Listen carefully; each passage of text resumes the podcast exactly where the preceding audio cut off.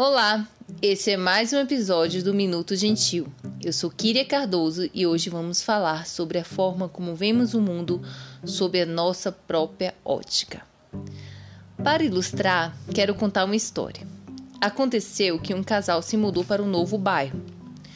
No dia seguinte, enquanto tomava café da manhã, uma moradora antiga olhou pela janela e viu sua nova vizinha estendendo as roupas no varal.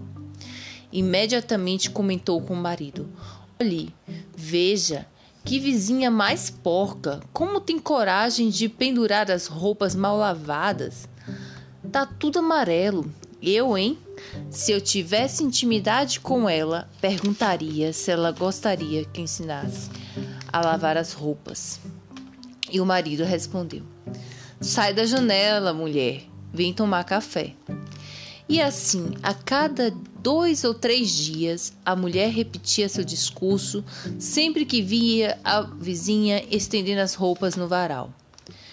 Passado um tempo, a, a mulher fofoqueira se surpreendeu ao ver que os lençóis da vizinha estavam super alvos. Veja, até que enfim ela tomou vergonha na cara. Alguém deve ter ensinado a lavar as roupas. Pode isso, marido? E o marido calmamente respondeu: Pode, pode sim. O que não pode é até agora você não ter percebido que o problema não estava lá, e sim na nossa casa. Hoje levantei mais cedo e lavei os vidros da nossa janela. Moral da história: Assim é a vida.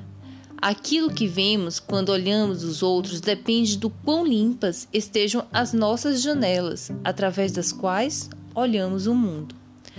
Antes de criticar e buscar algo no outro para julgar, quem sabe não seja melhor perguntar se não estamos prontos para um novo olhar. Limpe suas janelas, limpe suas vidraças ou simplesmente abra a janela. Bacana essa história, não é? Ela faz sentido para você? Eu acho ela ótima, pois nos lembra que muitas vezes somos capazes de criticar o outro sem olhar para os nossos próprios defeitos. Como diz aquela velha frase, como ela mesma, quando apontamos um dedo para o outro, quatro dedos se voltam contra nós, apontando os nossos próprios defeitos. Vamos pensar nisso e melhorar? Fico por aqui, espero que você tenha gostado e até a próxima. Ah, e não deixa de seguir a gente tanto no Instagram quanto no podcast do Minuto Gentil. Até a próxima e inspire gentileza, espalhe amor.